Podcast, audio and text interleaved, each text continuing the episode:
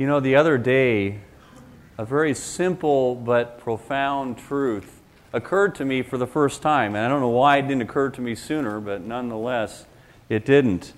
And that is, is that our God is absolutely stuffed, completely full of joy. And He has to be that way.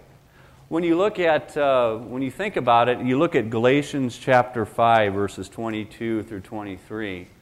And it tells us that as one of the fruits of the Spirit is joy. And if that is one of the characteristics of what it means to be God like, then certainly God has to be full of it. He is a God that is full of joy. And you can probably guess what, uh, what happened next. It was the quiet voice of the Holy Spirit and uh, in my head, and I heard, well, Lou, I'm full of joy. How about you? Well, and I've never really been a real good Holy Spirit, but uh, I want to ask you the same question this morning, and that is, is how are you doing in the joy department? You see, I'm afraid that the, and the answer to that question for many Christians was summarized by C.S. Lewis in this statement. He said, we are half hearted creatures fooling around with drink and sex and ambition when infinite joy is offered us, like an ignorant child who wants to go on making mud pies in a slum because he can't imagine what is meant by the offer of a holiday at sea. We are far too easily pleased. Now, fortunately, in the scripture, we have a number of people who experience the unspeakable joy that is available to us as children of God. And equally fortunate, they give us clues as to how we too can experience that joy. And one of these people was David. He had found the secret of joy. And in fact, at the end of Psalm 16, in verse 11, he makes this statement. He says, In thy presence is fullness of joy. In thy right hand there are pleasures forever. You see, David's actual experience was, was that joy is found in the presence of the Lord. And the joy that David had found in the Lord's presence, it was a huge joy. It was massive joy. And with that in view, the big idea of today's message is this that overflowing joy is found by dwelling in God's presence. And this morning, I want to explore Psalm 16. And in particular, I want to look at number one, what did this overwhelming joy look like? And secondly, what steps can we take to begin to experience God's presence and as a result of that, begin to know that overflowing joy. Turn with me to Psalm 16 and read along with me. And if you don't have a Bible, you'll find if you look in the seat pockets in front of you that you'll find a Bible there. So turn to Psalm 16 and let me read it. David says, Preserve me, O God, for I take refuge in thee. I said to the Lord, Thou art my Lord. I have no good besides thee. As for the saints who are in the earth, they are the majestic ones, in whom is all my delight. The sorrows of those who have bartered for another God will be multiplied. I shall not pour out their libations of blood, nor shall I take their name upon my lips. The Lord is my portion and my inheritance, my cup. Thou dost support my lot. The lines have fallen to me in pleasant places. Indeed, my heritage is beautiful to me. I will bless the Lord who has counseled me. Indeed, my mind instructs me in the night.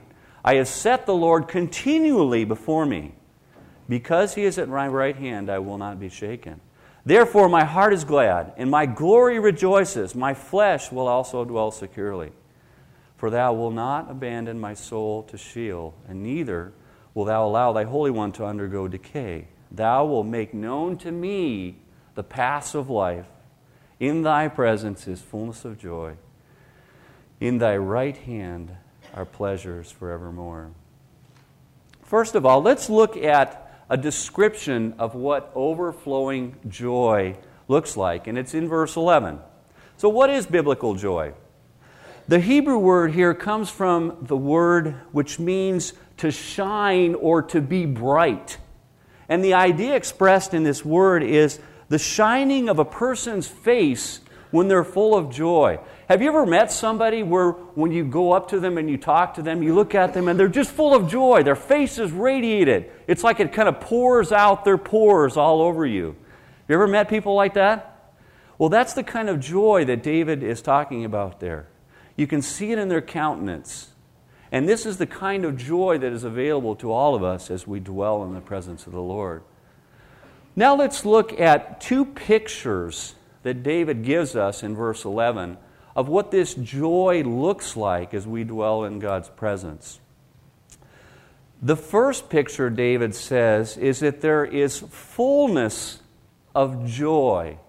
And this word fullness means to be stuffed. You remember what it was like last Thanksgiving? You went to Thanksgiving and they had all these piles of great food all over the place. And you're sitting there and you enjoy it and you take it and you get done with the meal and you're just like, yeah, that was good. And you're stuffed full. Well, see, that's the kind of joy that is available to us in the Lord as we dwell in His presence.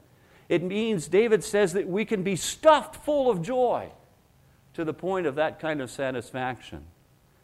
And the second picture that David describes this joy is he says, In thy right hand there are pleasures forever.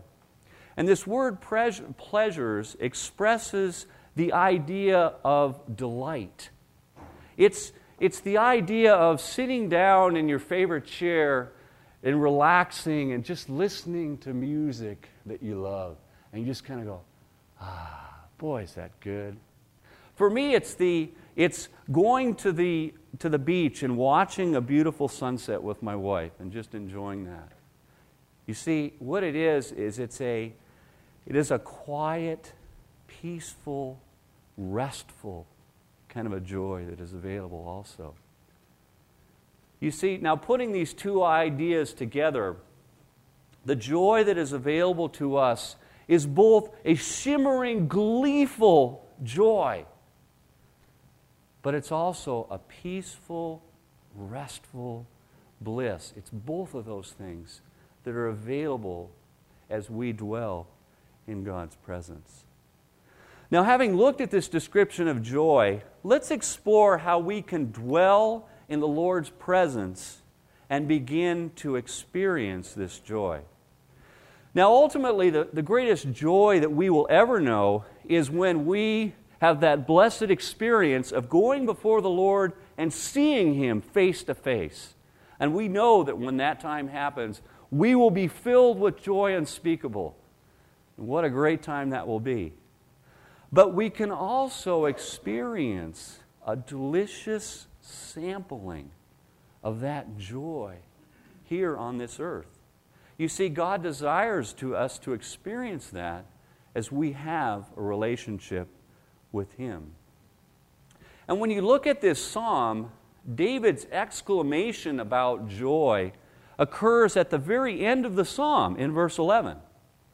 And it's almost like it's a it's kind of a it's an exclamation point. It's a almost a summation of, the, of what goes on in the whole rest of that psalm. And the rest of that psalm, leading up to that exclamation point, gives us three important practices that lead to experience God's presence and thus His joy. And I want to look at those three practices. The first practice that he brings out is in verse 2 when David says, I said to the Lord, Thou art my Lord, I have no good besides thee. And in particular, notice that David said to God, He said, You're my Lord. You're my Lord. And this is the first important practice to make God Lord in your life. And this word Lord, it means to be controller or to be ruler in your life. And see, David is affirming that in his life, God is the one who calls the shots. That God is the one who is the king, and he is the one who is along for the ride. Now, bringing this to where you and I live, is the Lord king in your life? Is every area of your life that you are aware of yielded to Him? Is there any sin that you refuse to forsake? Do you allow Him to rule in your schedule and in what you do during the week? You see, these are some of the, some of the many hard questions that are involved in lordship. And it's interesting to note the verse before it. Look at verse 1. He says, Preserve me, O God, for I take refuge in thee.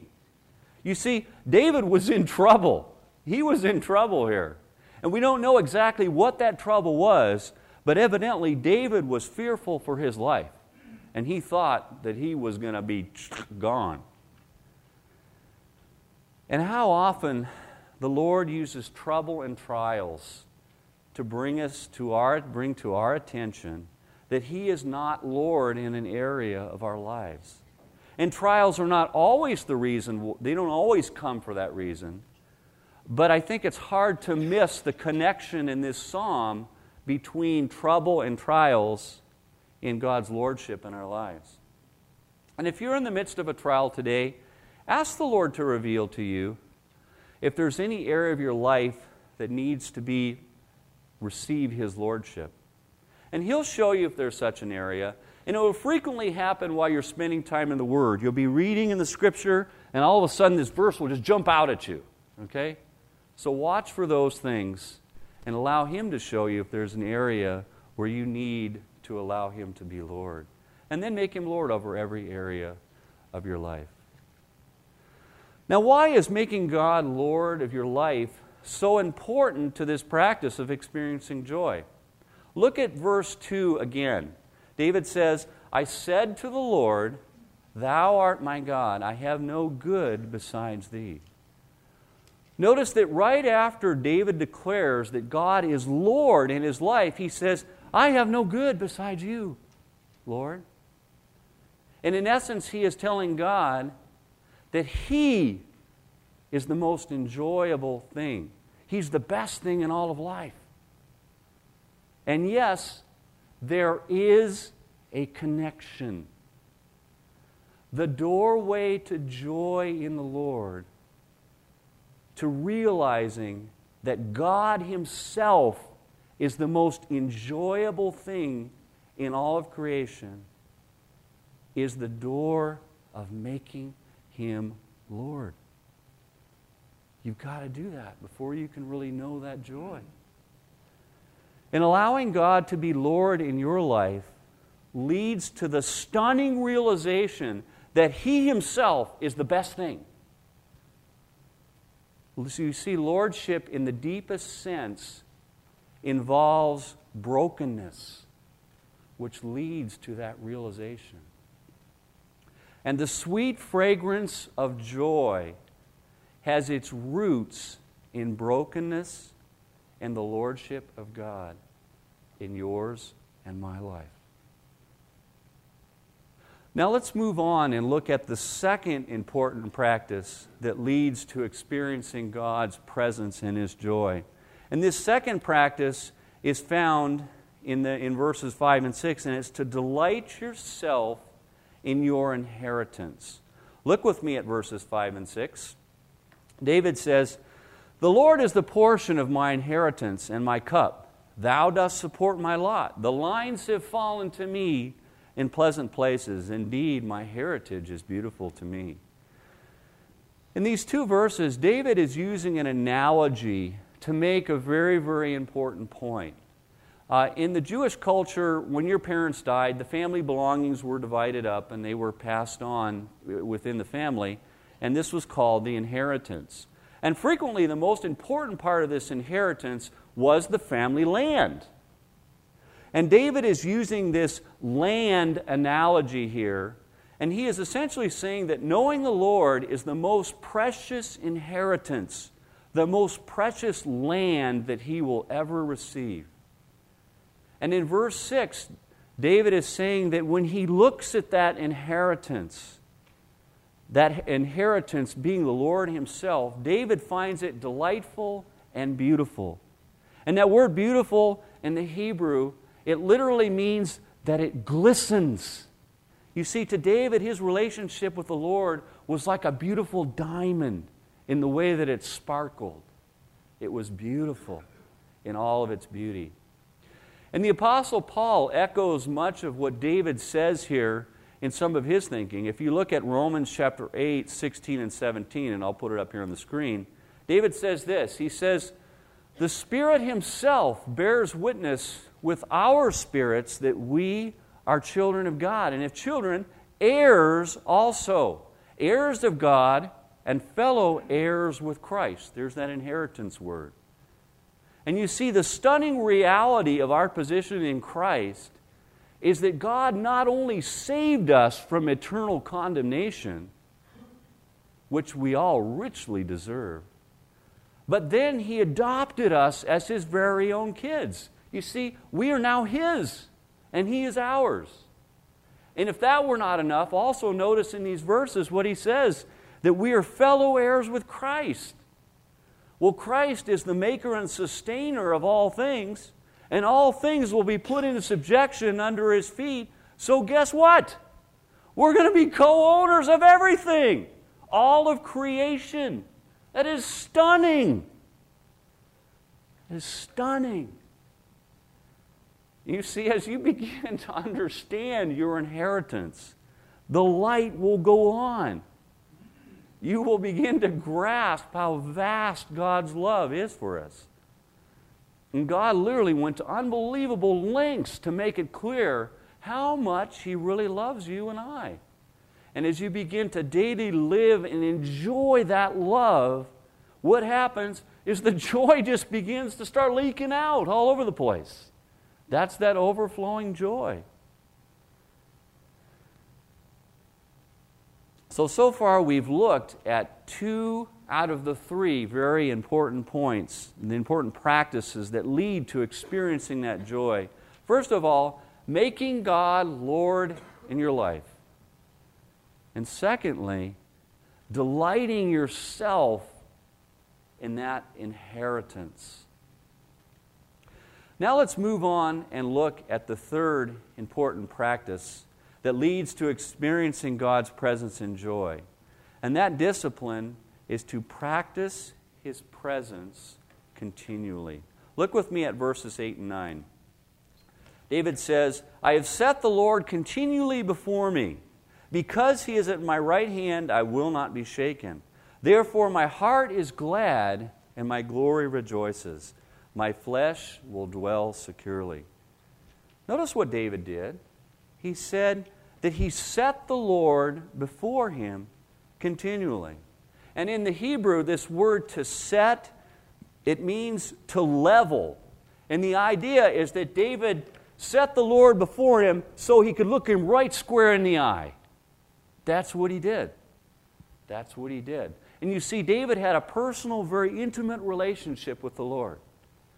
And notice, too, that he did it as an act of his will.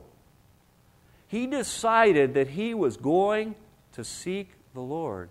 And he did just that. This relationship wasn't an accident, God initiated it, but David was the one who made the effort to make it happen. And also notice that David did it continually. Drawing near to the Lord wasn't a once a day, I'm going to draw to the Lord and get near to Him, and now let's get on with the rest of the day. It wasn't that type of thing. It was something that he practiced the whole day long. So, in everyday life, how do we do this? The key is to realize that God is right there with you, and then to hold a running conversation with Him all day long. You see, in Matthew 28, verse 20, Jesus promises His disciples, He says, And lo, I'm with you always, even till the end of the age. And then in Hebrews chapter 13, verse 5, we learn that God says, he himself, God has said, I will never desert you nor will I ever forsake you. You see, God's always there. And our problem is, is that we get so tied up in all of the everyday goings on and all the stuff that's coming down the pike, we forget that. We kind of forget about that. And God is, is still there, but we forget. So, what do we do? When you're at work, talk to Him. Talk to Him about the presentation that you have to give. Talk to Him about the people there that are driving you nuts. Talk to Him about all the work that you got to get done. When you're at school, talk to Him about that test that you're taking. You probably do that anyway, right? Talk to Him about what the teacher is saying. Talk to them about your friends that you're going to see. When you're at home, talk to Him about the work that you have to get done. Talk to Him while you wash the dishes or do the chores or whatever you have to do.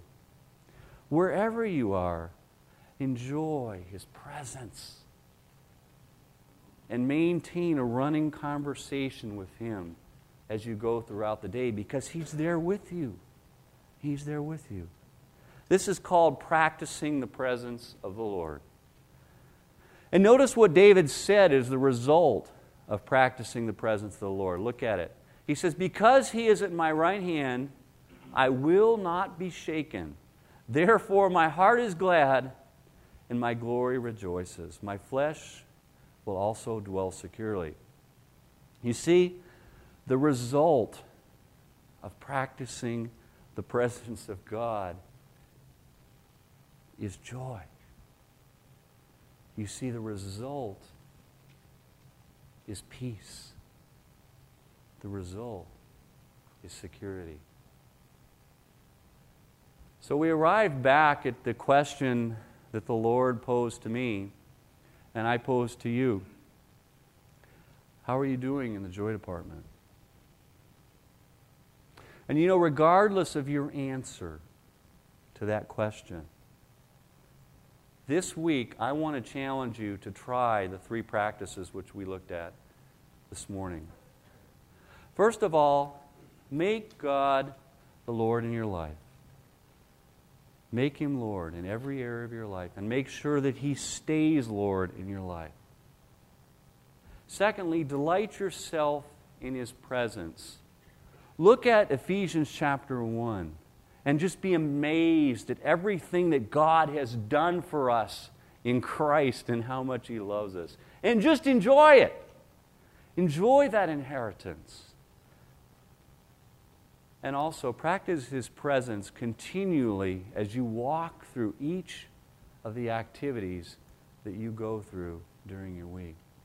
You see, these three things lead us to the experience of God's presence in a very real way, and thus we begin to experience joy.